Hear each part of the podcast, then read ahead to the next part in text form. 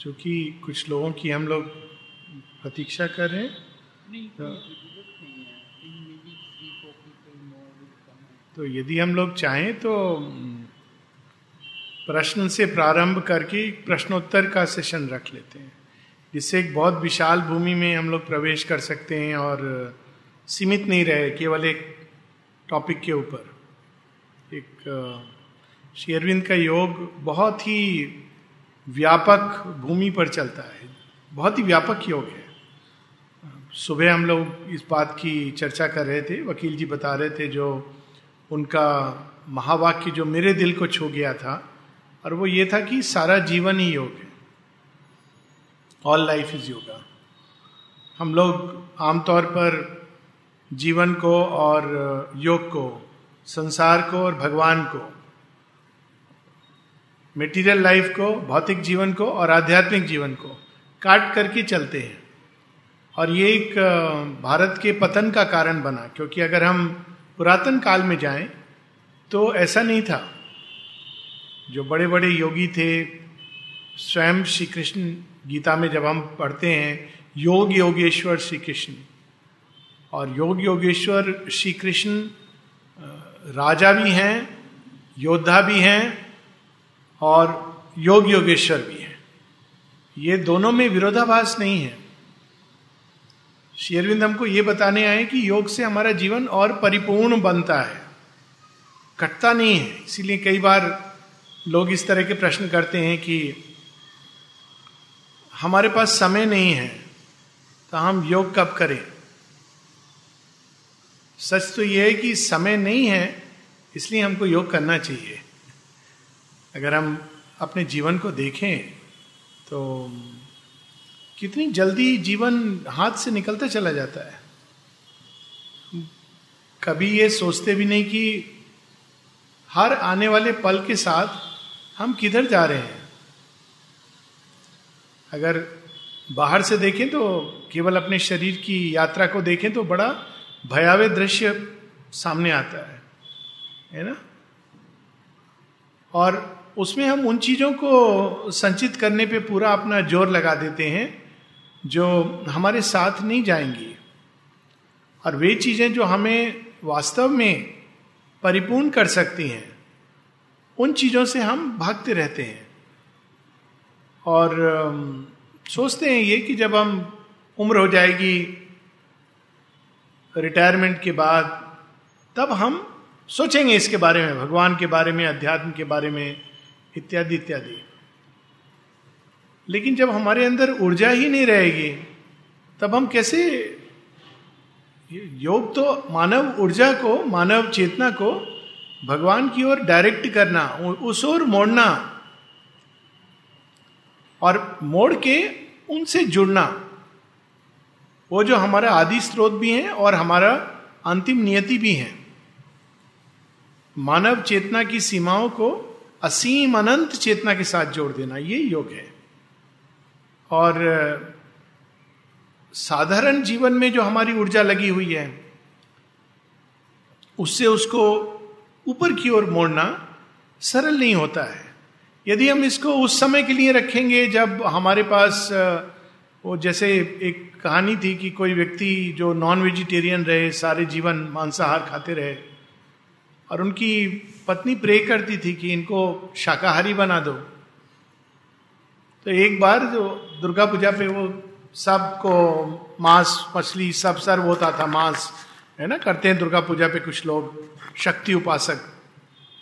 तो एक बार उन्होंने कहा, इस बार मांस नहीं, हम लोग केवल वेजिटेरियन खाना ये डालें, ये रखें, परोसेंगे। तो उनकी पत्नी बहुत खुश हुई। शाम को उन्होंने उनसे कहा कि, आपने मेरी बात रख ली, मुझे बहुत प्रसन्नता है माँ दुर्गा की कृपा हुई। तो वो कहती कोई प्रस, तो वो व्यक्ति कहते हैं कोई प्रसन्नता नहीं। मेरे अब दांत नहीं बचे हैं। मैं मीट खा नहीं सकता। तो अब मैं क्या करूँ? मुझे वेजिटेरियन बनना ही पड़ा। तो इस तरह का लास्ट मिनट में हम करेंगे भगवान के नाम का स्मरण और योग के बारे में सोचेंगे समझेंगे।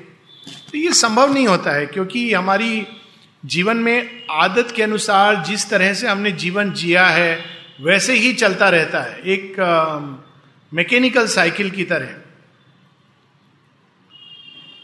तो अगर हम अपने जीवन पे एक दृष्टि डालें तो हम देखेंगे कि मनुष्य आमतौर पर तीन प्रकार का जीवन जीते हैं। एक है साधारण जीवन। साधारण जीवन में हम जैसे हैं, वैसे हैं, जैसे चल रहा है, वैसे चल रहा है।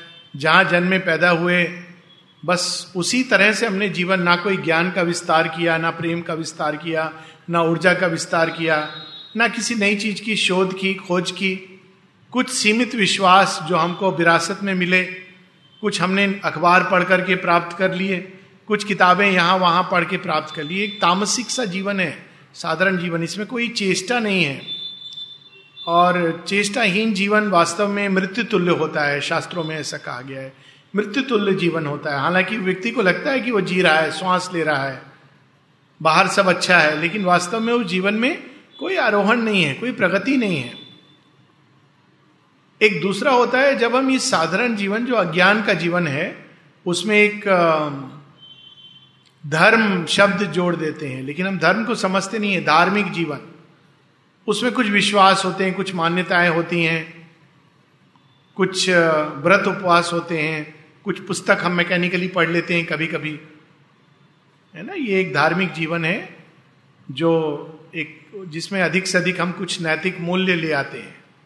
ये जीवन भी हमको अज्ञान से मुक्त नहीं करता है। इसीलिए भगवान के पास भी जब लोग जाते हैं तो अपने ही अज्ञान को सुदृढ़ करने के लिए प्रार्थना करते हैं। क्या प्रार्थनाएँ होती हैं अधिकतर भगवान के पास? ये भगवान हमें ये मिल जाए। ये भगवान हमें वो मिल जाए। बाहर की चीज़। और गीता क्या कहती है? यदि हमको भगवान के रास्ते पे जाना है तो हमको किन चीज़ों से मुक्त होना है? सुबह इसकी बात हो रही थी। कामनाओं से मुक्त होना है। कामना है वो जेल की सिंचा है। जो हमारे उस अनंत विशालता के बीच में खड़ी हो गई है। कामनाएँ हमको मुक्त नहीं करती हैं, बांधती हैं। कभी इस पर विचार कीजिए और देखेंगे इसको कि जब हम किसी चीज़ की कामना करते हैं, वो हमको सीमित कर देती है, संकुचित कर देती है। यानी हम क्या कह रहे हैं भगवान से? मुझे यह मिलेगा तो मैं आपको मानूँगी, या ये मिलेगा तो मैं खुश होंगी। और अक्षय भंडार जो आनंद का है उसको हमने अस्वीकार कर दिया। मनुष्य की तो स्वाभाविक गति होनी चाहिए आनंद की जो आनंद का पुत्र है। बच्चों के अंदर आप देखेंगे कभी कभी स्वाभाविक रूप से खुश रहते हैं। जैसे जैसे वो बड़े होते हैं हम लोग अपने अज्ञान को उनके अंदर डालते जाते हैं। क्या कह के, के ये करना है वो करना है ये नहीं करोगे तो तुम्हारा घास काटोगे। जब हम छोटे थे हम ये सुनते थे माता पिता से, पढ़े लिखेगा नहीं तो घास काटेगा। तो औरविल में तो नई प्रजाति के बच्चे हैं तो एक बच्चे को उसके माता पिता ने कहा, पढ़ो लिखोगे नहीं तो घास काटोगे। तो उसने कहा, घास काटने में कौन सी बुराई है? आप घास काटने को एक तुच्छ कार्य क्यों समझते हो? औरविल का बच्चा है। कोई कर्म से हमारी पहचान नहीं होती है, महत्ता नहीं होती हमारी चेतना से हमारी महत्ता और हमारी पहचान होती है। किस चेतना से हम उस कर्म को कर रहे हैं। ये जब हम जानने लगते हैं कि ये बाहर से धार्मिक जीवन में बाहर है सब कुछ, भगवान कहा है? बाहर है। भगवान को प्रसन्न कैसे करते हैं हम? बाहर से करते हैं।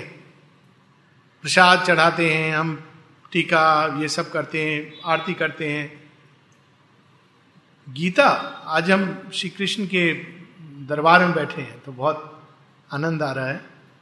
गीता में श्री अरविंद श्री कृष्ण क्या कहते हैं? क्या करने से मैं प्रसन्न होता हूँ? क्या कहते हैं वो? मनुष्य को कौन सा मार्ग दिखाया उन्होंने? उन्हें मनुष्य को एक सच्चाई का मार्ग, एक अंदर ही अंदर एक विकास का मार्ग खोला है उन्होंने। इतना अद्भुत मार्ग है वो। और जब हम वैसा जीवन जीने लगते हैं, तब वो तीसरा जीवन होता है आध्यात्मिक जीवन। धार्मिक जीवन अज्ञान का जीवन है, उसमें केवल मान्यताएँ हैं।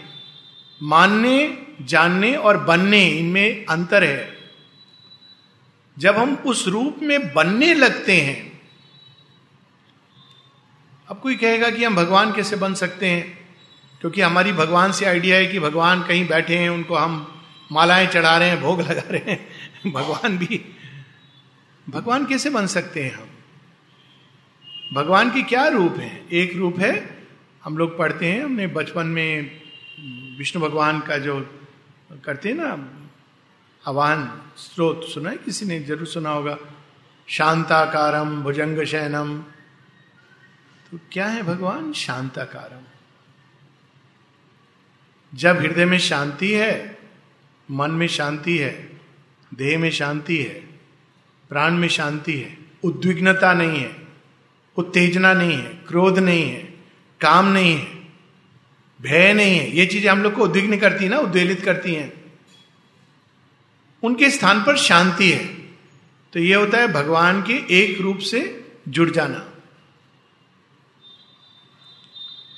और इसी में आप देखेंगे कि निहित भी है कि कैसे हम जुड़े। ये सारी चीज़ें जो हमारे अंदर उत्तेजित और उद्वेलित करती हैं, जो जन्म से ना जाने किसने हम लोगों को पढ़ा दी कि ऐसे होना चाहिए, इससे डरना चाहिए, उससे भयभीत होना चाहिए, ये मिलेगा तब तुम सुखी होगे। ये सारा जो अज्ञान की पुस्तक हम लोग पढ़ते रहते हैं, इसको मैं कहता हूँ हिरण्य कश्यप की गॉस्पिल। तो बाद में जाकर हर छोटी सी चीज़ हमको परेशान करने लगती है। गीता में क्या कहा गया है? क्या आवश्यक है? समत्व का अभ्यास। समत्व बहुत बड़ी शक्ति होती है, हमको एम्पावर करती है। बाहर से कोई चीज़ अच्छी हो रही है, बुरी हो रही है हमारी बाहरी सोच के अनुसार, कौन जाने उसमें क्या कल्याण निहित है? अगर भगवान हैं तो ये तो मानते हैं ना हम लोग कि हमसे थोड़े ज़्यादा बुद्धिमान हैं। तो उनको पता है, हमारे लिए क्या ज़रूरी है, हमारी ट्रेनिंग के लिए क्या ज़रूरी है। तो ये समत्व का अभ्यास, योग का जो एक प्रारंभिक चरण है शेरविंद बताते हैं, इस पर बहुत ज़ोर देते हैं। और कैसे कैसे समत्व का अभ्यास? शीतोष्ण, सुख दुखेशु, हानि, लाभ हो जया, जयो।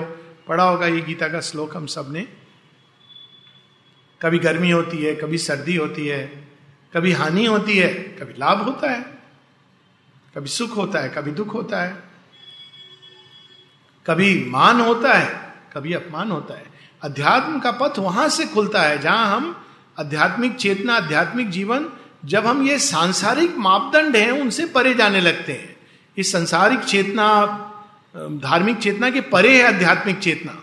और उससे जुड़ के जीवन जीना दैट इज़ स्पिरिचुअल लाइफ शेयरबिंद इसको बहुत बड़े सुंदर ढंग से बताते हैं। क्योंकि अगर हम इस सीमित चेतना, ये संबंध जोड़ेंगे भगवान से तो भगवान जैसा हम संबंध जोड़ेंगे, वैसा वो जोड़ लेते हैं। अगर हम कहेंगे, आपसे हमारा केवल लेन देन का संबंध है हम आपको इतना चढ़ावा दे रहे हैं। सौ रुपये हमने दिए हैं। आप देखना जरा इसको, पाँच हज़ार बना के दे देना। तो भगवान कहेंगे, कोई बात नहीं, तू इतना ही मानता है। तो ठीक है। लेकिन हम एक दूसरा संबंध जोड़ सकते हैं भगवान के साथ। और वो संबंध है, हम अपनी पुरानी चेतना, पुरानी सोच, सीमित मानसिकता, सीमित भाव, सीमित ऊर्जा, सीमित ज्ञान हम इन सबको आपके चौखट पे रखते हैं।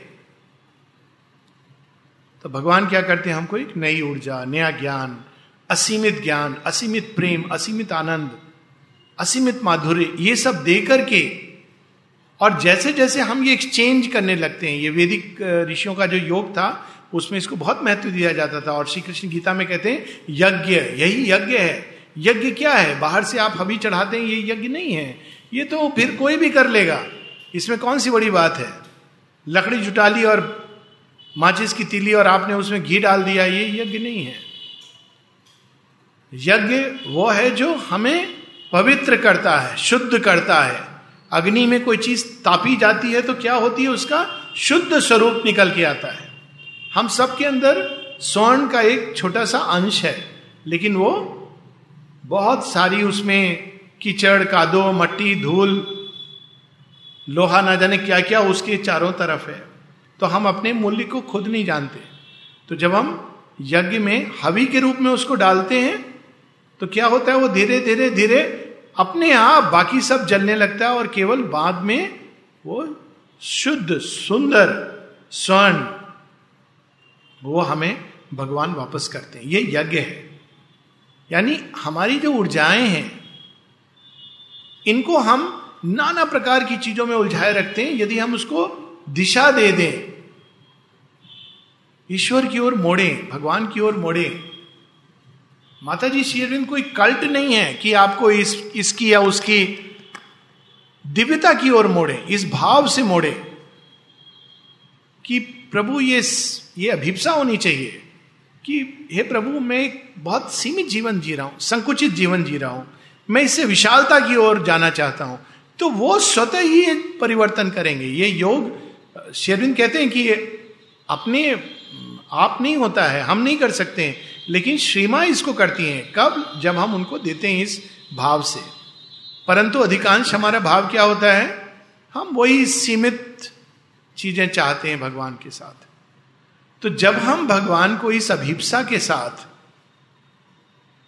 अपने जीवन की ऊर्जा को जोड़ देते हैं, उनकी ओर मोड़ देते हैं, उनको अर्पित करते हैं, स्मरण करते हैं। इस अभिप्सा के साथ कि ये मेरा जो जीवन है, अज्ञान से भरा हुआ, ये सुंदर हो, दिव्य हो, शांताकारम शांति में हो, तेजस्वी हो। हमारे उपनिषद के ऋषि क्या प्रार्थना करते थे? तेजस्वी मावधीतम अस्तु पढ़ा होगा ना हम सबने? श्लोक? ये उनकी अभिप्सा थी। असदो मा सदगम्य ये एक मंत्र नहीं है, ये एक पूरी, एक एक ऐसी अभिप्सा, एक एक क्षण आता है जब हमको लगता है ये हम कैसा जीवन जी रहे हैं। क्या हम ऐसे ही आए ऐसे ही चले जाएँगे? तब हमारे अंदर से पुकार निकलती है, असदो माँ सदगम्या सब और जो मिथ्यात्व का खेल है, और उसी को हम समझ रहे हैं सब कुछ। असदो माँ सदगम्या। मृत्योर माँ अमृतम गम गया मृत्यु से भयभीत मनुष्य। जिस दिन उसके अंदर यह भाव जागता है कि मेरे अंदर एक ऐसा तत्व है जो कभी नहीं मरता। हम लोगों ने गीता में पढ़ा है नयनम छिदंती शस्त्राणी नयनम दहती पावका। शेरविंद बताते हैं, हम सबके अंदर एक चैत्य सत्ता है। श्वेताश्वतर उपनिषद दिखती है, अंत शरीरे ज्योतिर्मयो ही शुभ्र। तो हमारे अंदर ये अभिप्सा जागनी चाहिए कि ये क्या है जिसे हम अपरिचित हैं। हम तो केवल उन चीज़ों को जानते हैं जो आज हैं, कल नहीं रहेंगी। देह को जानते हैं। आज है, कल बूढ़ा हो जाएगा, परसों चला जाएगा। हमारी पर्सनैलिटी है, कितने दिन तक? बाहर के हमारे साधन उप, उपभोग हैं। कितने दिन तक? तो क्या ये क्या सच में ये आत्मा शब्द जो हम सुनते हैं ये कुछ है हमारे अंदर?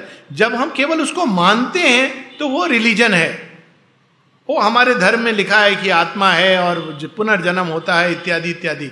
ये एक एक धर्म है एक, एक प्रकार का एक विश्वास है मान्यता है। लेकिन जब हम खोजते हैं तो अध्यात्म शुरू होता है। जब हम जान जाते हैं एक होकर, तब वो अध्यात्म की फलित होता है। तो ये हमारे अंदर अभिप्सा जागनी चाहिए। श्री अरविंद बताते हैं इस योग का पहला चरण। लोग सुपर माइंड की बात करते हैं अतिमानस इसको अभी कुछ क्षणों के लिए हम रहने दें। पहले हम ये तो जान जाए। हमारा स्वयं से परिचय नहीं हुआ कि वो आत्मा क्या है। पढ़ा है ना हम लोगों ने? सबने, सब जगह ये प्रचलित है।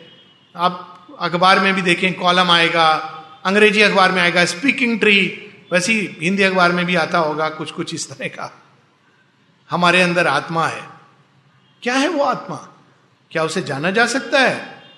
योग बताता है कि निश्चित रूप से जाना जा सकता है। और यदि उसे जाना जा सकता है और हम उसको बिना जाने अगर चले गए, माँ एक जगह लिखती हैं, संसार में एक ही ट्रेजेडी है। वो ट्रेजेडी क्या है? कि अपनी आत्मा को नहीं जानना। लेकिन अधिकांश मनुष्य इसको कुछ महत्व ही नहीं देते। तो इसको हम जानने का प्रयास करें। हमारी मन की गति है, इस गति के परे एक दिव्य ऊर्जा है। वो अगर जागे तो हमारे सारे जीवन को बदल सकती है। लेकिन उसके लिए पहले हमको भूमि तैयार करनी है। भूमि तैयार करती है ना, खोद करके फिर अच्छे से। वो भूमि तैयार करने को ही समता समता का अभ्यास। उसके बाद उसमें अग्नि जलानी है। अग्नि क्या है? हमारी अभिप्सा। अगर अभिप्सा नहीं होगी तो हम लोग दुनिया भर के मंदिर और तीर्थ स्थल हो आएँगे लेकिन कोई अंतर नहीं पड़ेगा। पांडिचेरी भी होके आ जाएँगे। गुरु नानक जी की एक कहानी है कि किसी ने उनको कहा कि करेला, कहा कि आप, हम तीर्थ जा रहे हैं, आप चलोगे? कहा, उन्होंने कहा कि नहीं, हम तो नहीं जा पाएँगे, लेकिन आप ऐसा करो, एक आपको कोई पोटली देता हूँ, जहाँ जहाँ तीर्थ में जाओगे, वहाँ आप डुबो करके आ जाना। अच्छा डुबो के आ गए। तब तक पोटली में से बड़ी गंदी बदबू आने लगी थी। तो उन्होंने कहा, आपने क्या दिया था हमें? खोल के देखा, उसमें कहा, करेला कहा, करेला तो सड़ गया। कहा अच्छा हमने तो सुना था कि तीर्थों का बड़ा फल होता है। हमारा करेला तो सड़ गया। ये कौन सी गंगा स्नान है जिसकी बात हमारे वेदों, उपनिषदों में कही गई है? सप्त सिंधु, वेदिक ऋषि कहते थे, सात नदियाँ जो उतरती हैं, ये वह ऊर्जाएँ हैं सिस्टर्स उनको डिवाइन सिस्टर्स कहा गया, जो हमारे अंदर उतरकर हमारी चेतना को रूपांतरित करती हैं। त्रिवेणी संगम, ये तो हम लोगों ने सुना होगा ना, बहुत बड़ा कुंभ, अभी तो पूर्ण कुंभ हुआ था। ये कौन सी त्रिवेणी है? ये बाहर गंगा जमुना सरस्वती का मिलन, वो एक संकेत है, वो एक स्मृति के लिए एक चीज़ बना दी गई। लेकिन अंदर की जो त्रिवेणी है, गंगा जमुना सरस्वती, ये जो शक्ति के उपासक हैं, वे जानते हैं। हमारे ही शरीर में हमारी ऊर्जा तीन प्रकार से बहती है। एक शांत, एक चंचल, किसकी तरह? गंगा और यमुना की तरह। और एक बीच में जो अदृश्य है, क्यों? क्योंकि वह जागी नहीं। वो है हमारी सुषमना, इड़ा, पिंगला, सुषमना। और ये तीनों जब मिलती हैं तो त्रिवाणी होती है। जब तीनों गुण एक में समाहित हो जाते हैं तो वहाँ से आध्यात्मिक जीवन का प्रारंभ होता है। ये बहुत ही अद्भुत अनुभव उन्होंने इस प्रकार से और ये अनुभव हमें क्यों ज़रूरी है? क्योंकि इनके बिना हमारा जीवन आधा अधूरा है। और सबसे अच्छी बात है इस यात्रा की, कई लोग सोचते हैं अच्छा ठीक है, हम देख लेंगे बाद में। पता नहीं, इस जन्म, आधे लोग इसलिए प्रयास नहीं करते हमसे होगा नहीं। इस जन्म में, अब अगले जन्म में देखेंगे। करना क्या चाहिए? हम प्रारंभ करेंगे। कितने भी जन्म लगे आज हम यही तो पुनर्जन्म की जो व्यवस्था है, जो भगवान के विधान में वो पाप और पुण्य की व्यवस्था नहीं है। वो वास्तव में हमारे विकास की व्यवस्था है। जो हमारा अधूरा रह गया कर्म इस इस जन्म में, वो कर्म हम कल पूरा करेंगे। तो कौन सा कर्म अब हम प्रारंभ करेंगे, ये हमारे ऊपर है। यदि हम केवल अपने कामनाओं के विस्तार का कर्म पूरा करेंगे प्रारंभ करेंगे तो अंत में अगले जन्म में उसी को हम समापन होते हुए और उसके अंदर जो कुछ भी नहीं है, उसका भाव होगा। लेकिन यदि हम एक कर्म प्रारंभ करें, शुभ कर्म, भगवान की ओर अपनी चेतना को मोड़ने का, हो सकता है इस जन्म में हम नहीं कर पाए, कोई बात नहीं है। लेकिन कम से कम वो जो प्रयास है, वो हमारे साथ जाएगा। और जब हम आएँगे तो जहाँ हमने छोड़ा था, उसमें ग्रेस मार्क्स के साथ प्रारंभ करेंगे। प्रयास का भी अपना महत्व होता है। केवल अचीवमेंट का नहीं होता है। जो ये हम लोग कहते हैं ना इस जन्म में कर पाएँगे नहीं कर पाएँगे बहुत कठिन है। ये एक अचीवमेंट ओरिएंटेड समाज का एक बहुत ही एक, एक बहुत ही तुच्छ मानसिकता है। प्रयास का आनंद भूल गए हम। हर चीज़ को करने के पहले हमको क्या फ़ायदा होगा? और फ़ायदा भी क्या? इमीडिएटली क्या फ़ायदा होगा? मेरे मेरे पास इसका एक शब्द है शब्द है McDonald's culture, fast food culture. आपको पता नहीं, यहाँ पटरौना में ऐसे मिलता है कि नहीं, पर हम जब छोटे थे तो समोसा लेने के लिए जाते थे हलवाई के यहाँ। कहते, भैया, समोसा चाहिए। तो कहता अच्छा अभी देते हैं भैया जी। तो वो क्या करता था, उसके पास समोसे थोड़े बन रहे होते थे, कुछ में आलू डाल रहा होता था, उनको सामने आपके डालता था, तलता था गर्मा गर्म देता था। आप खड़े रहते, थोड़ी देर प्रतीक्षा करते थे, उस बीच वो वार्तालाप करते थे आप उसके साथ। उसका एक अपना आनंद होता था। लेकिन हम लोग चाहते हैं हर चीज़ हमको इमीडिएटली क्या लाभ होगा? हम माँ शेरविन की तरफ़ मुड़ेंगे, हमको क्या इससे फ़ायदा होगा? अति मानसिक चेतना से हमारा क्या लाभ है? संसार में किसी ने भी अगर कुछ किया है जो अद्भुत है, अद्वितीय है उसने इसलिए किया क्योंकि वो अपने लाभ के बारे में नहीं सोच रहा था। उसको उस कर्म में आनंद आ रहा था। और इसको हम जीवन में अनुभव कर सकते हैं। जब कोई काम हम इसलिए करते हैं कि हमारा क्या लाभ होगा तो काम की श्रेणी इतनी कम हो जाती है। हम स्वयं को बाँध देते हैं। और जब हम कोई काम इस भाव से करते हैं कि ये पूजा है, ये इस काम में, वो उसमें आनंद, जिसको कहते हैं रम जाना। और भगवान को ऑफ़र करके करते हैं। भगवान के लिए कर रहे हैं, वही काम कर रहे हैं, भोजन बना रहे हैं। लेकिन इसलिए नहीं कि हमारे घर में मेहमान आए हैं या वो हैं, ये हैं। हम इसलिए कर रहे हैं क्योंकि हम, हमारे लिए वही पूजा का साधन है। तो भोजन क्या बन जाता है?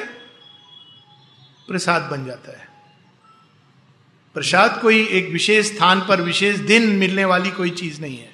हर एक दिन प्रसाद है। पौंडिचेरी आश्रम शायद कुछ लोग गए हों यहाँ से, और वहाँ डाइनिंग रूम में व्यवस्था है, भोजन मिलता है।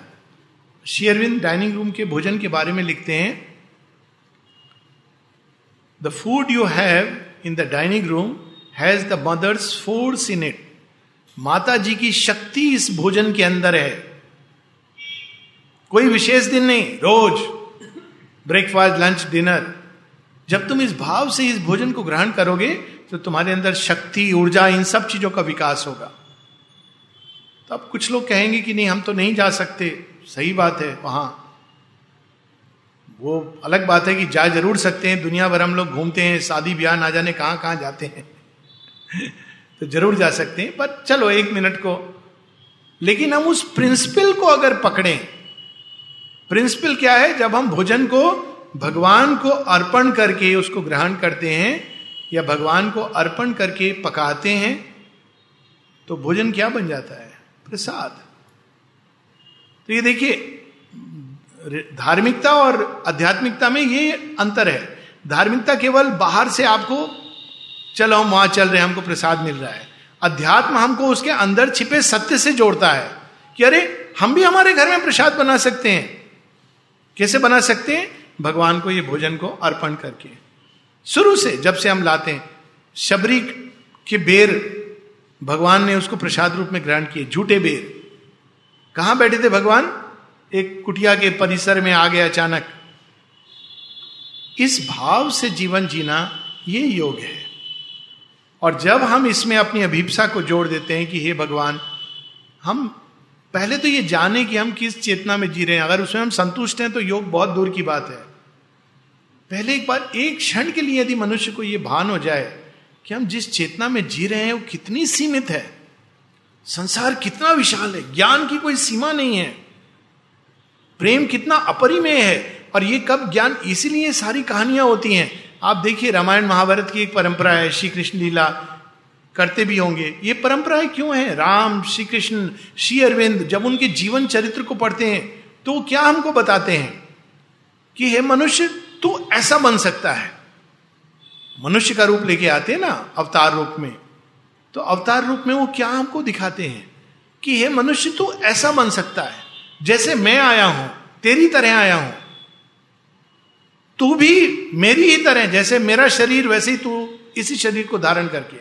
लेकिन जो मेरे अंदर जिस संभावना को मैंने जागृत किया है, वही तू भी कर सकता है। लेकिन हम लोग इन कहानियों को पढ़ते हैं और भूल जाते हैं। राम का पौरुष भूल जाते हैं। श्री कृष्ण का गीता का ज्ञान भूल जाते हैं। श्री अरविंद का तपोबल भूल जाते हैं। प्रेम और करुणा भूल जाते हैं जो श्री माँ ने इस धरती पर लाए। और फिर से हम वापस जाके अपना वही जीवन जीने लगते हैं। इस तमस से हमको बाहर निकलना है। ये बहुत ज़रूरी है। तो जैसे जैसे हम इस अभिप्सा के साथ आगे बढ़ते जाते हैं बाकी यात्रा अपने आप खुलती जाती है। ये नहीं कि हम पहले किताब पढ़ेंगे लाइफ डिवाइन फिर योग करेंगे। ये ज़रूरी नहीं है। कोई ज़रूरी नहीं कि जो लाइफ डिवाइन पढ़ रहा है, वो योग कर रहा है। ये भी ज़रूरी नहीं है। वो एक माध्यम है शास्त्र है। शास्त्र का अपना एक स्थान है। लेकिन मुख्य चीज़ है अपने अंदर में इस आग को जलाना। वो आग जिसको बरसों से डिकेड से, शताब्दी से ठंडा कर दिया गया। कैसे ठंडी हुई वो आग? हमें ये कहा गया। लोग कहते हैं, अक्सर कि अंग्रेज़ों ने बहुत अच्छा किया, ये किया। क्या अच्छा किया? उन्होंने सबसे पहले हमको बताया, तुम तो स्लेव हो, दास हो। दास के समान तो हम लोगों ने उसको विश्वास कर लिया। मुगल एम्पायर आए वही, हम दास हैं दास हैं। तो दास की मानसिकता क्या होती है? दासत्व तो होता है। लेकिन यदि हम अपने ही अंदर हमारे पास जो विरासत है, वेद, उपनिषद, गीता, उनसे कनेक्ट हो तो हम क्या सीखेंगे? अरे, हम कौन से दास हैं? शेयरविंद की एक छोटी सी पुस्तक है शेयरविंद उपनिषद। उसमें वो बताते हैं आनंद से पुत्र अमृत से पुत्र। हम अमृतत्व की संतान है, आनंद की संतान है, जगदम्बा की संतान है। कैसे दास हैं हम? कहाँ के दास हैं? शेयरविंद की लेखनी अगर आप पढ़ेंगे विशेषकर स्वतंत्रता संग्राम के समय की, अभी एक बुकलेट लेटेस्ट निकली है द योगी रिवोल्यूशनरी शेयरविंद के पीरियड की ऑल इंडिया मैगजीन का अगस्त इशू प्लीज़ आप उसको पढ़े।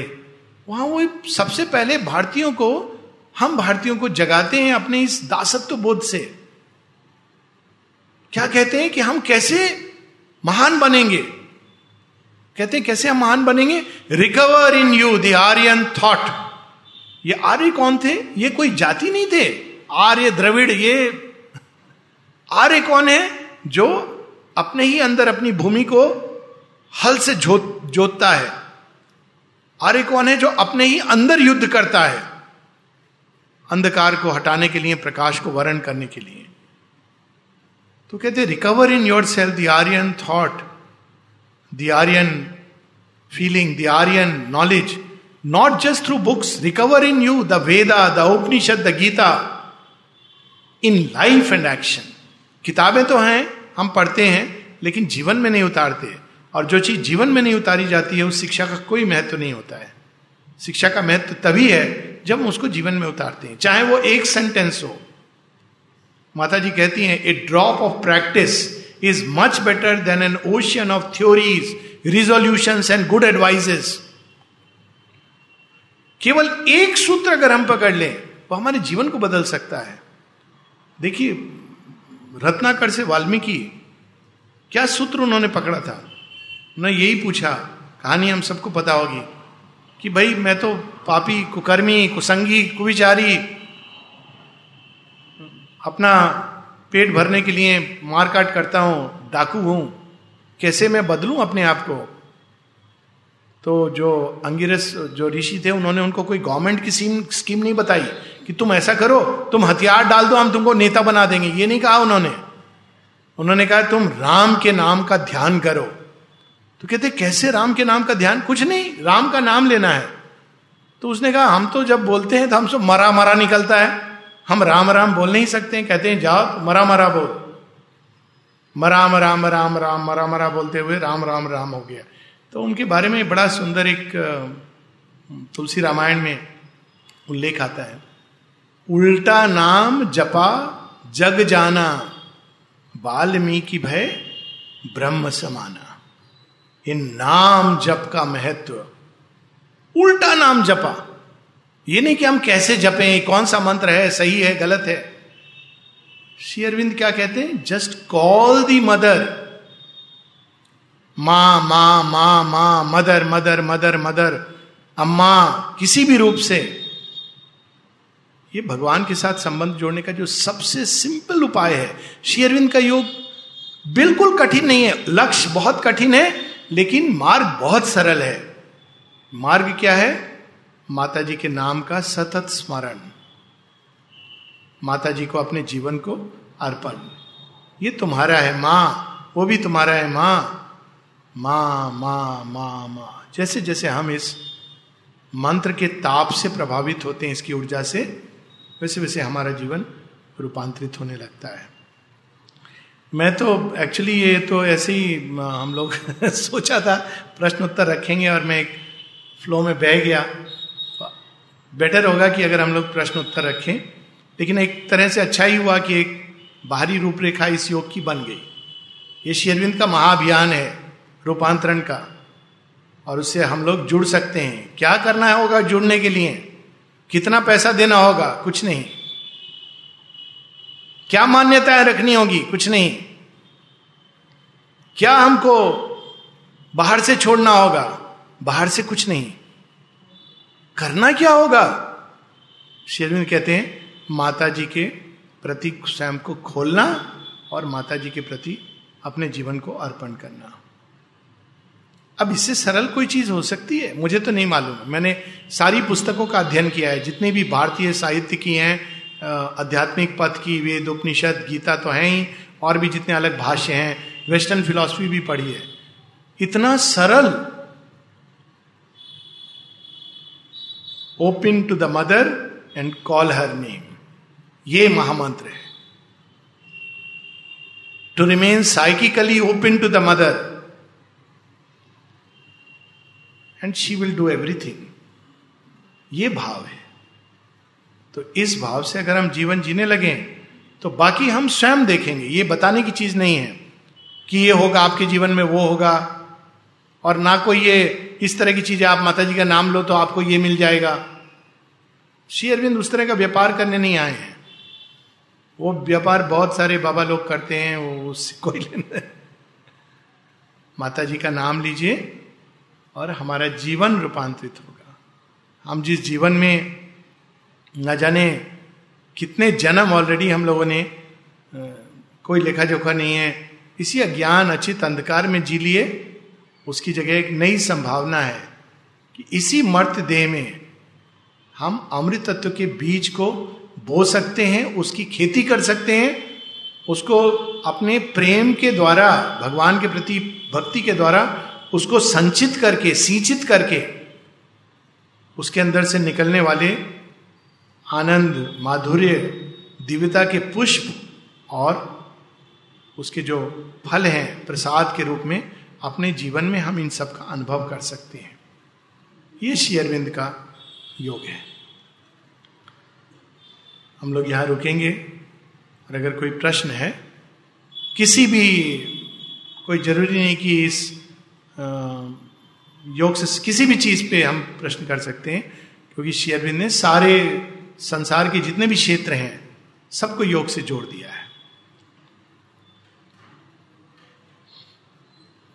मानव संबंध हो, जीवन हो, मृत्यु हो, पुनर्जन्म हो बच्चों का लालन पालन हो, शिक्षा हो धन हो, कुछ भी हो।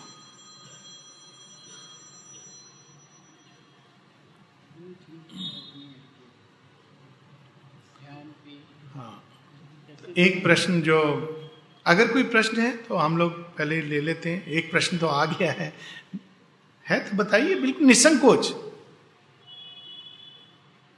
क्योंकि ये तो परिवार है, देखिए। घर के लोग हैं, अगर ये पुस्तक पढ़ेंगे, वो पढ़ेंगे तो अभी आप पूछ सकते हैं, किसी भी विषय पर पूछ सकते हैं।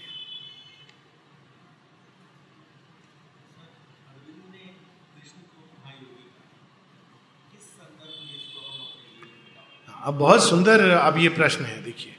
श्री अरविंद ने, मैं इसको ऐसे कर दूँ कि श्री अरविंद ने श्री कृष्ण के साथ उनका क्या संबंध है? ये अपने आप में एक अद्भुत, पूरा इस पर तो एक एक हफ़्ते का सेमिनार हो सकता है।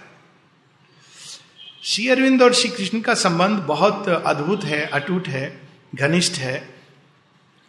श्री अरविंद ने से किसी ने पूछा कि श्री कृष्ण ये कहा, आपने कहा तो श्री अरविंद कहते हैं, किस किस श्री कृष्ण की तुम बात कर रहे हो? वह श्री कृष्ण जिनके साथ मैंने अनेकों अनेकों दिन रात व्यतीत किए और जिनके साथ मैंने एकत्व प्राप्त किया। श्री कृष्ण श्री अरविंद के जीवन में पहली बार किस रूप में आते हैं? जब वो कम से कम जो श्री अरविंद ने कहा है उस पर, अब पहले भी अगर कोई उनको अनुभव हुआ हो जिसकी उन्होंने चर्चा नहीं की, लेकिन पहली बार जब श्री कृष्ण श्री अरविंद जेल में होते हैं, अलीपुर जेल में तो श्री अरविंद के हृदय में एक प्रश्न उठता है। और बड़े अद्भुत प्रश्न है कि, हे प्रभु, मैंने तो आपसे ये प्रार्थना की थी कि मेरी सुरक्षा कीजिए। किसी व्यक्तिगत कारण से नहीं, क्योंकि मैं चाहता हूँ कि ये राष्ट्र मुक्त हो, भारत। मैंने कोई व्यक्तिगत स्वार्थ के लिए नहीं की, लेकिन यह क्या कि मैं जेल में आ गया? ये पहली बार उनके, जैसे आता है ना कई बार प्रश्न, कि हमने तो भगवान की प्रे किया था, वो भी निस्वार्थ, स्वार्थी भाव से तो चलो, हम कह सकते हैं कि भगवान आपको आपके स्वार्थ से मुक्त करना चाहते हैं, निस्वार्थ भाव से। तो कहते हैं कि उनके सामने वासुदेव श्री कृष्ण प्रकट होते हैं, और वो कहते हैं, क्या कहते हैं? वेट एंड सी प्रतीक्षा करो और देखो। क्या देखो? मैं एक विशेष प्रयोजन से तुम्हें यहाँ लाया हूँ। तुम्हें इस संसार में एक विशेष कार्य करना है। इसलिए मैं तुम्हें यहाँ लाया हूँ।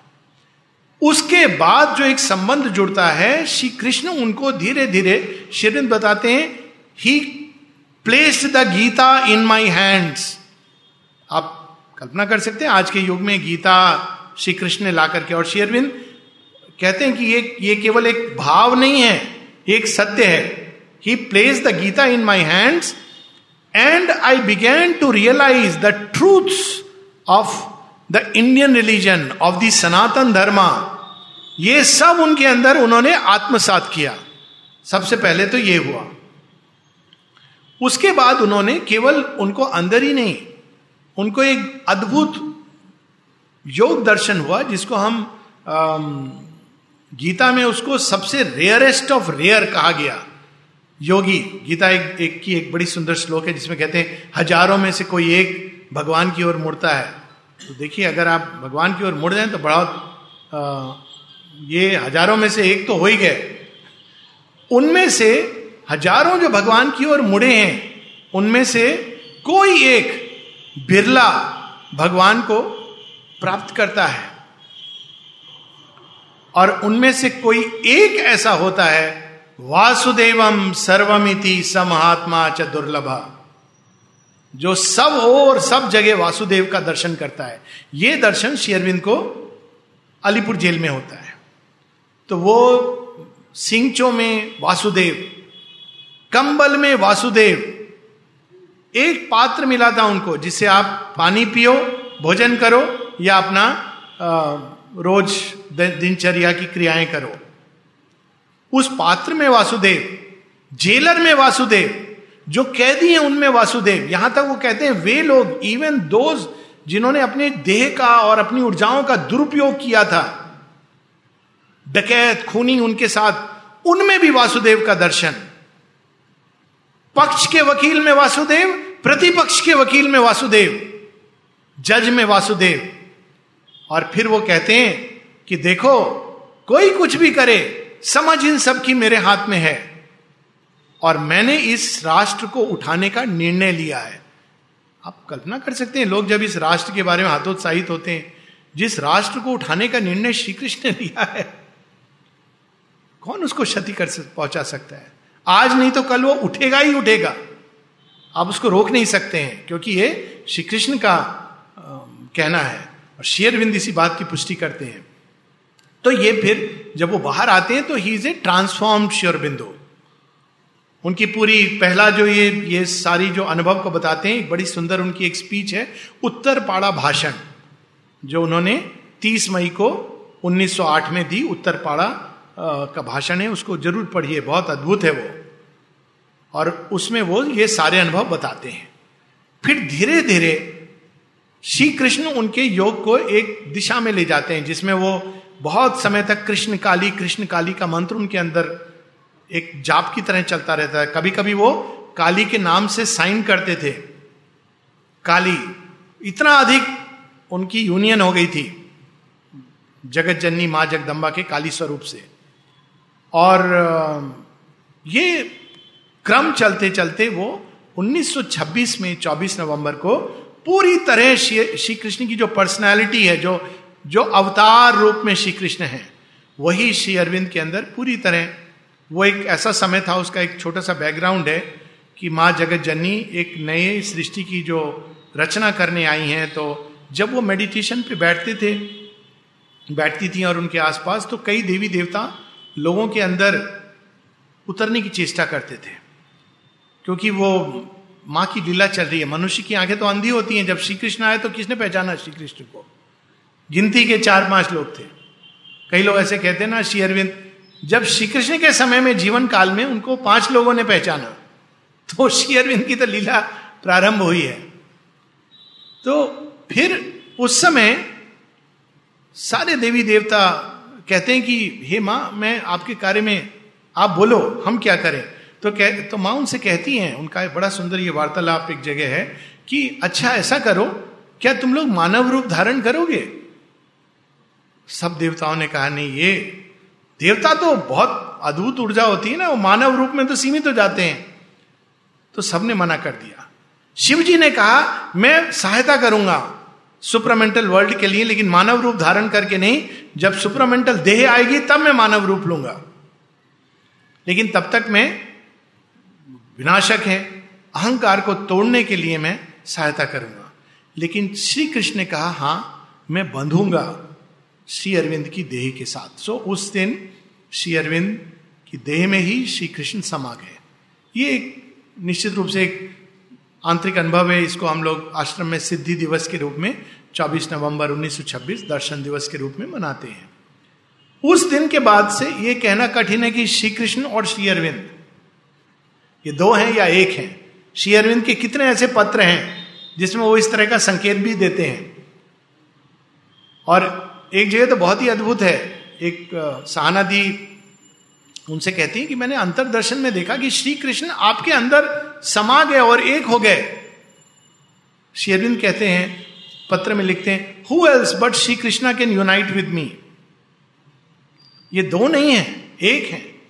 एक ही जो उस युग में संसार को विकास की धारा में ले जाने के लिए आए।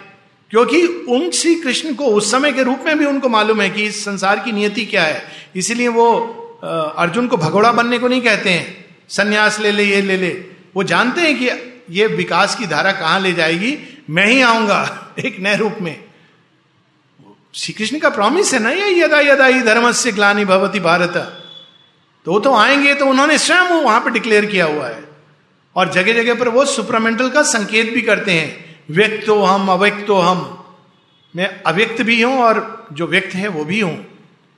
तो इस प्रकार से वो सृष्टि को इतनी दूर तक ले आते हैं, फिर श्री अरविंद के रूप में अब इसको एक कदम और ले जाने के लिए।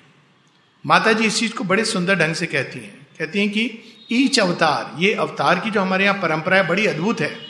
आप देखिए दशावतार का वर्णन, दशावतार की कहानी हम सबको पता है, सीक्वेंस क्या है उसका? पहले कौन आते हैं?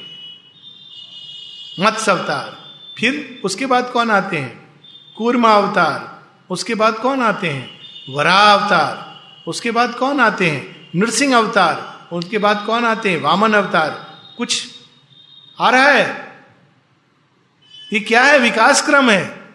जल जीव, जल थल जीव थल जीव, आधा मनुष्य, आधा पशु।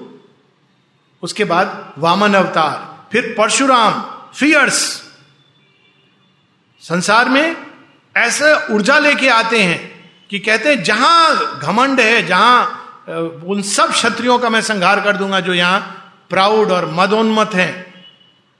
इक्कीस बार वो धरती को क्षत्रिय विहीन करते हैं। लेकिन जब ऐसे क्षत्रिय आते हैं श्री राम के रूप में, लक्ष्मण के रूप में, तब वो कहते हैं, नहीं, अब सही ढंग के क्षत्रिय आ गए जिनकी आवश्यकता है। राम, मर्यादा पुरुषोत्तम राम, परशुराम के आगे राम, उनके आगे श्री कृष्ण और अंत में कल की जो इस सारे संसार को, सारे अज्ञान को यहाँ पर समाप्त करेंगे, इस धरती पर। तो इसी श्रृंखला में माता जी कहती each avatar is the forerunner of a more perfect future realisation. अवतार क्या आते हैं? भविष्य का मार्ग खोलने के लिए।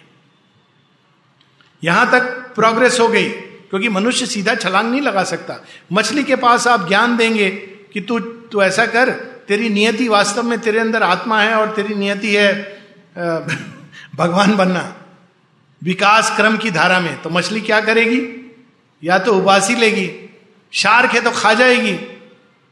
और डॉल्फिन है तो थोड़ी देर आपके साथ खेलेगी, चली जाएगी। तो पहले उसको धीरे धीरे विकसित होते हुए एक बड़ी सुंदर सी अरविंद की वो है, विकास क्रम की जो उन्होंने बात की है, या क्रमिक विकास, जैसे भी हम लें इवोल्यूशन इवोल्यूशनरी ट्रांसफॉर्मेशन तो ऐसे चलते चलते मनुष्य जब इस भूमि पर आ जाता है जहाँ वो ज्ञात, गीता के ज्ञान को आत्मसात कर सके। अभी तो हम कर्म कांड में खोए हुए हैं, जब वो उस भूमि पर आ जाता है। गीता में क्या अद्भुत बात है, जो वेदों, उपनिषदों में भी नहीं दिखाई देती है। उसमें भक्ति की बात है। है ना? बड़ी सुंदर बात है उसमें। मद भावा, मद गता। जब वो उस भूमि पर आ जाता है, जब वो ज्ञान, कर्म और भक्ति की त्रिवेणी को बाँध कर भगवान की ओर चलने लगता है, तब वो अब श्री अरविंद के योग में आने के लिए तैयार है। तो वास्तव में श्री अरविंद श्री के बीच, श्री कृष्ण के बीच में क्या संबंध है? वो एक ही हैं, किंतु आगत काल में आवश्यकता थी श्री कृष्ण के रूप में। उस समय जो संसार था, उस इस तरह से विलुप्त। कब आए, कब आते हैं अवतार? जब धर्म से ग्लानी। धर्म से ग्लानी क्या है? धर्म के स्वरूप को भूल जाना और उसके बाहरी रूप को पकड़ लेना। यही धर्म की ग्लानी है।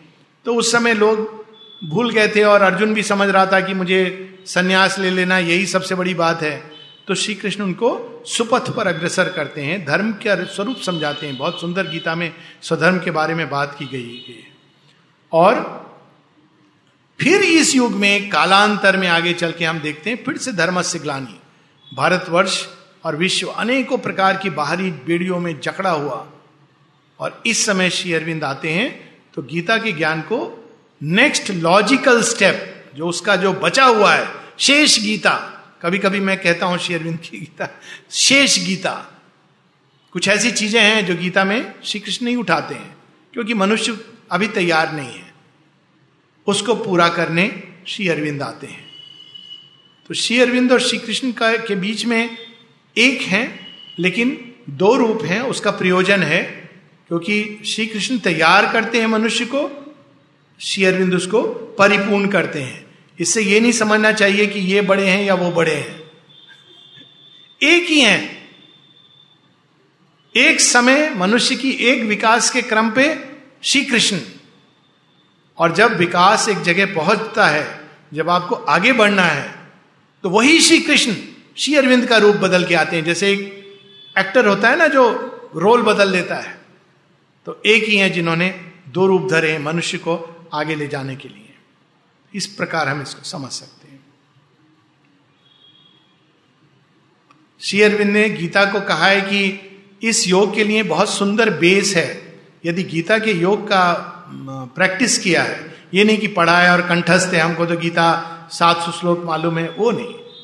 अगर गीता को जीने का प्रयास किया है तो हम इस योग के लिए बहुत अच्छी तैयारी है।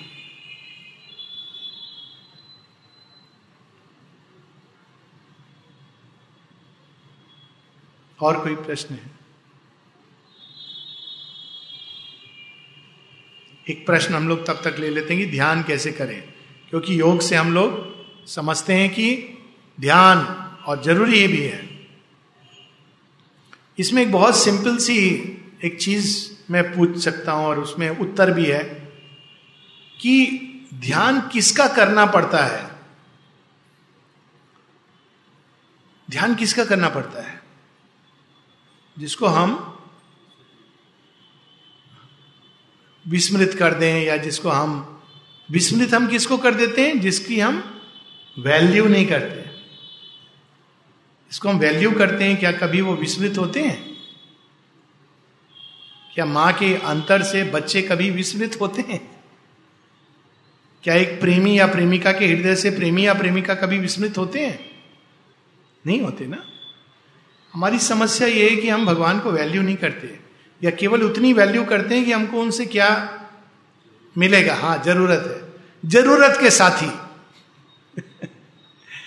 जब हम उनको, उनके लिए वैल्यू करेंगे तो ध्यान करने की ज़रूरत ही नहीं रहेगी। साधो सहज समाधि भली। कबीरदास जी ने कहा ना, सहज समाधि।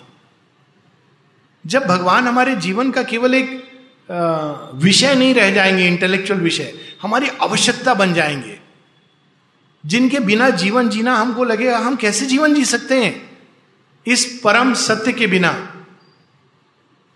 जब हम इसलिए उनको वैल्यू नहीं करेंगे कि वो हमें क्या देंगे, बल्कि इसलिए कि वे हमारा ही सर्वोच्च हैं, हमारा ही आदर्श है, हमारे सब कुछ है, हमारे माता पिता न तातो, न बंधु, न भ्राता, न जाया, ये है ना, ये शंकराचार्य का, भवान अष्टकम तमेकम तमेवम गतिस्तम भवानी।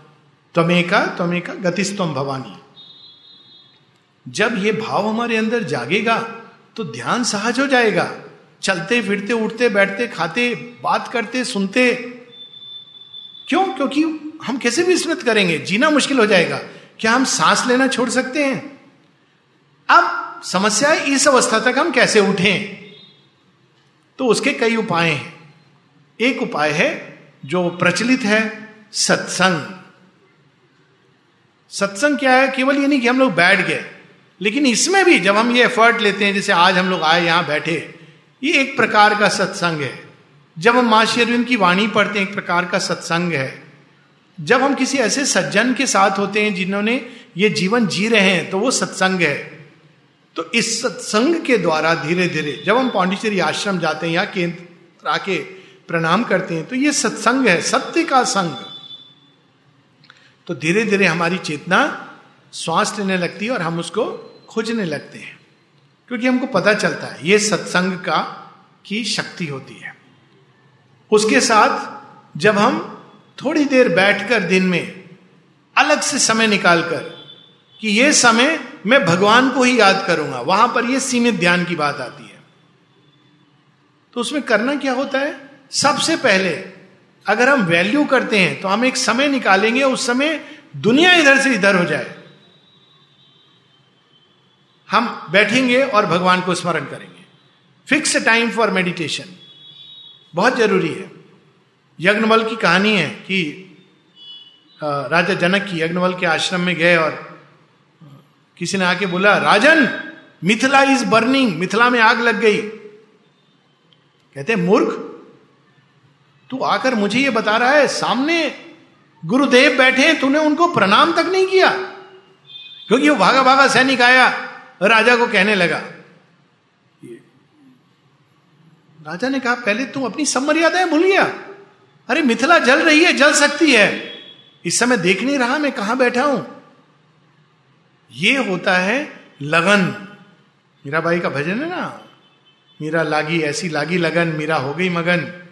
वो तो गली गली हरि गुण गाने लगी। तो ये रंग चढ़ता है धीरे धीरे।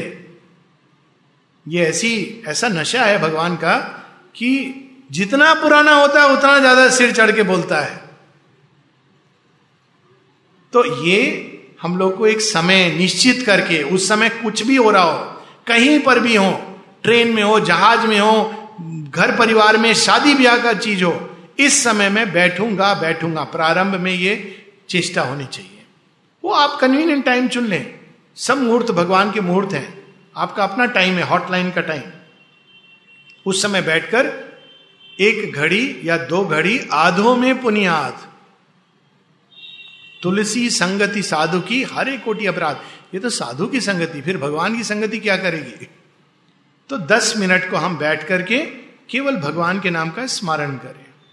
जिस रूप में श्री अरविंद के योग में माता जी का नाम है। या श्री अरविंद शरणम ममा, ओम नमो भगवते श्री अरविंदा। ये अपनी अपनी ये योग में किसी को कन्वर्ट नहीं किया जाता है। तो जो स्वाभाविक रूप से, लेकिन अगर इस योग में जाना है तो फिर माता जी के नाम का स्मरण श्री अरविंद ने स्वयं बताया। या तो माँ का नाम, या श्री अरविंद का नाम। तो जब हम स्मरण करते हैं, दस मिनट बैठ करके तो स्मरण में सरल होता है और इजी होता है। उसमें हमको कोई चेष्टा ज़्यादा नहीं करनी पड़ती, केवल ध्यान भटकेगा वापस। फिर धीरे धीरे जब ये अभ्यास हमारा होने लगे तो हम बैठ करके हृदय केंद्र पे अपने ध्यान को स्मरण करते हुए केंद्रित करेंगे। चेतना को हृदय के अंदर हे माँ सिंहासन पर विराजमान हो, प्रकट हो। हे माँ इस देह को अपना लो। इस हृदय को अपना लो। ये हम करेंगे तो एक चीज़ याद रखनी चाहिए। जहाँ भगवान विराजेंगे, वहाँ अहंकार नहीं विराज सकता। कबीर दास की एक बात, जब मैं था, तब हरि नहीं। जब हरि, तब मैं नाही। प्रेम गली अति साकरी, तामे दो न समाही। एक बार वो आ गए तो ईगो का खेल टूटेगा। फिर रोना भी बिलखना नहीं कि, अरे, आपको तो हमने बुला लिया, आपने क्या कर दिया मेरा? मेरा भाई का मालूम है ना क्या करा भगवान ने? राजपाट सब छूट गया, तब मीराबाई बनी है। तो तब ये हमें तैयार होना है। इसलिए ध्यान एक टेक्निक नहीं है, ध्यान एक प्रक्रिया है। एक स्वाभाविक रूप से विकसित होने वाली प्रक्रिया है। फिर जब ये ध्यान लगने लगेगा धीरे धीरे हम अपने अंदर जाने लगेंगे। वो दस मिनट, पंद्रह मिनट, बीस मिनट, आधा घंटा करते करते करते, जब जब बीच में समय मिले, स्मरण करके अर्पण। क्या अर्पण करना है? माँ हेडेक हो रहा है, ये तेरा। माँ, मैं सोने जा रहा हूँ, तू मेरी नींद को संभाल ले। माँ, मैं ब्रश करने जा रहा हूँ, स्नान करने जा रहा हूँ। माँ, मैं ये मिलने जा रहा हूँ, वो बोलने जा रहा हूँ इससे ये समस्या, वो सब चीज़, सुख, दुख अच्छा बुरा सब। वो माँ को हम जब देते जाएँगे, अर्पण करते जाएँगे तो धीरे धीरे धीरे धीरे हमारी चेतना, माँ की चेतना के साथ एक होने लगेगी। उन्हीं के हम संतान हैं, उन्हीं के शिशु हैं, इस भाव से हम अपने आप वो भाव हमारे अंदर जागृत होगा। धीरे धीरे हमारी चेतना को उनकी ऊर्जा पोषित करती हुई इस योग पर ले जाएगी। जब ये अवस्था आ जाएगी, तब किसी ध्यान की ज़रूरत नहीं है, क्योंकि सारा जीवन ही भगवान का ध्यान बन जाएगा।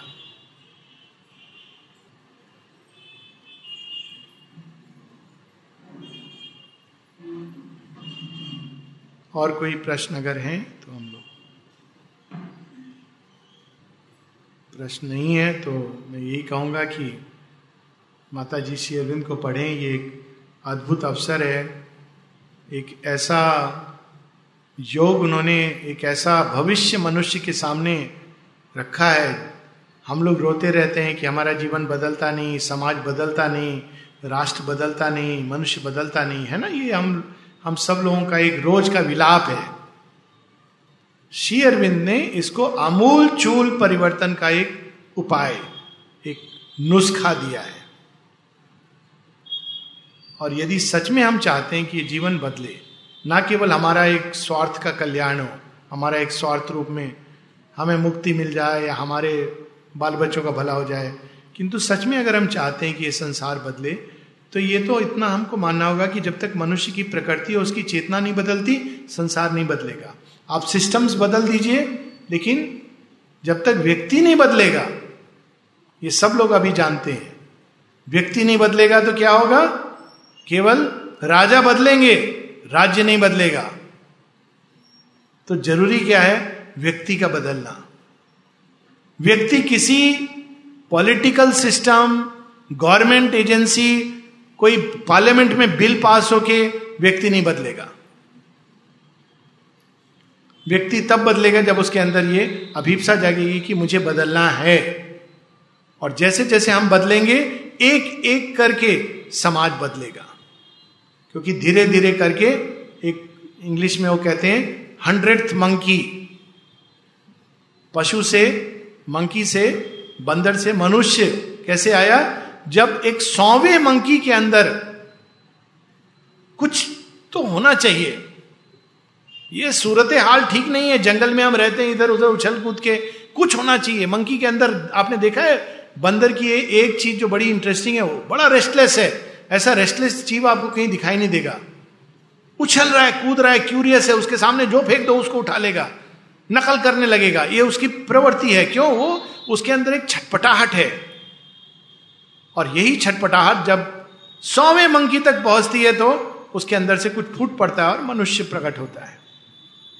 मनुष्य भी इस समय एक ऐसी त्रासदी में जी रहा है, जब उसके अंदर एक छटपटाहट हो रही है। हम कहा हैं? कहाँ खड़े हैं? कहाँ जाना है? इस संसार कहाँ जा रहा है? ये छटपटाहट जब हमारे अंदर बढ़ती जाती है तो वही एक दिन अभिप्सा का रूप ले लेती है।